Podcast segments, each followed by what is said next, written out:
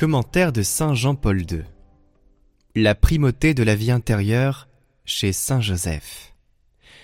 Le climat de silence qui accompagne tout ce qui se réfère à la figure de Joseph s'étend aussi à son travail de charpentier dans la maison de Nazareth.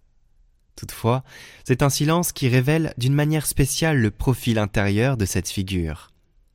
Les évangiles parlent exclusivement de ce que fit Joseph, mais ils permettent de découvrir dans ses actions, enveloppées de silence, un climat de profonde contemplation. Joseph était quotidiennement en contact avec le mystère caché depuis des siècles, qui établit sa demeure, sous son toit.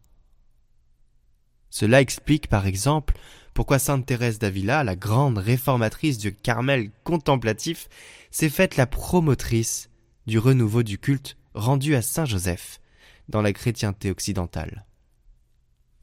Le sacrifice absolu que Joseph a fait de toute son existence aux exigences de la venue du Messie dans sa maison trouve son juste motif dans son insondable vie intérieure, d'où lui viennent des ordres et des réconforts tout à fait particuliers, et d'où découle pour lui la logique et la force, propres aux âmes simples et transparentes, des grandes décisions, comme celle de mettre aussitôt à la disposition des desseins divins sa liberté, sa vocation humaine légitime, son bonheur conjugal, acceptant la condition, la responsabilité et le poids de la famille et renonçant au profit d'un amour virginal incomparable, à l'amour conjugal naturel qui la constitue et l'alimente.